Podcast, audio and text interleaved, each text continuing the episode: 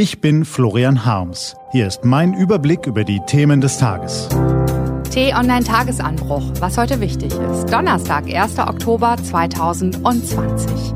In Krisenzeiten sehnen wir uns nach Helden. Hier sind 15 von ihnen.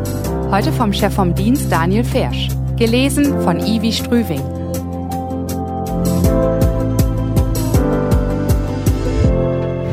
Was war?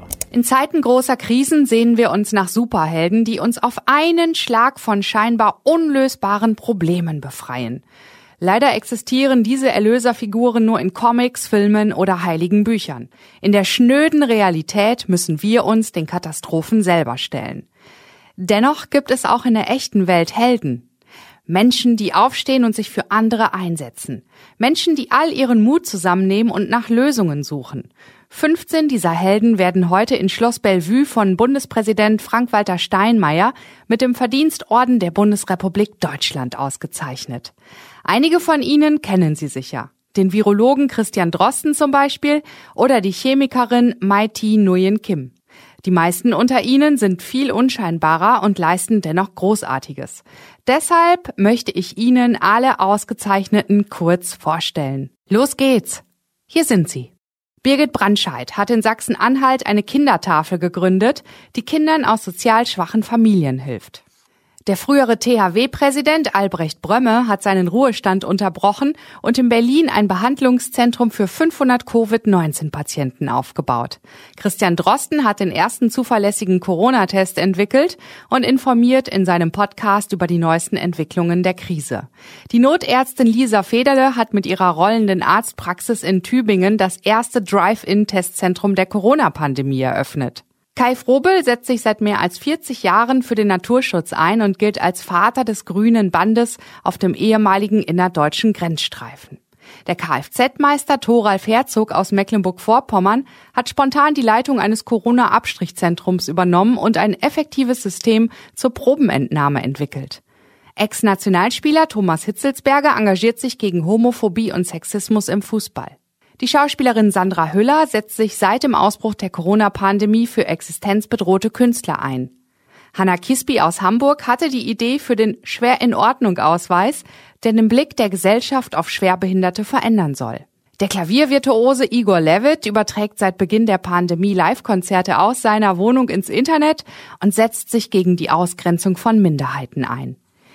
Die Chemikerin Mai Thi Nguyen-Kim begeistert mit ihren YouTube-Videos ein Millionenpublikum für die Wissenschaft.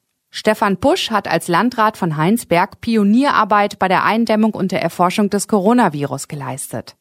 Elke Schlegel floh als junge Frau aus der DDR und klärt heutzutage über das Leben in der Diktatur auf. Der Schriftsteller Ingo Schulze beschäftigt sich in seinen Büchern mit den Lebensläufen von Menschen im wiedervereinigten Deutschland. Leila Younes El Amayre tritt in Berlin bei Poetry Slams auf und engagiert sich im Verein Juma, jung muslimisch aktiv, für ein tolerantes Miteinander. Von vielen sind im Internet gar keine Bilder zu finden. Dass sie im Verborgenen wirken und gar nicht im Mittelpunkt stehen wollen, macht ihre Arbeit erst wirklich heldenhaft. Und sie sollten uns zum Vorbild dienen, denn ihr Engagement zeigt, dass in uns allen Helden stecken können. Was steht an? Die T-Online-Redaktion blickt für Sie heute unter anderem auf diese Themen. In Stockholm wird heute der Literaturnobelpreis bekannt gegeben.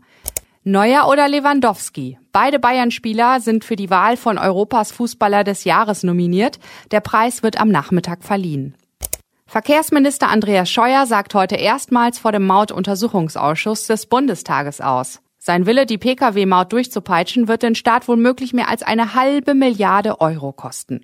Es scheint Belege zu geben, dass Scheuer das Parlament belogen hat. Auf t-online.de finden Sie einen Artikel zur Frage, warum ist Andreas Scheuer noch Verkehrsminister? Diese und andere Nachrichten, Analysen, Interviews und Kolumnen gibt's den ganzen Tag auf t-online.de.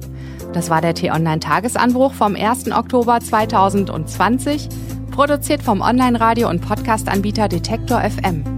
Den Podcast gibt's auch auf Spotify. Einfach nach Tagesanbruch suchen und folgen.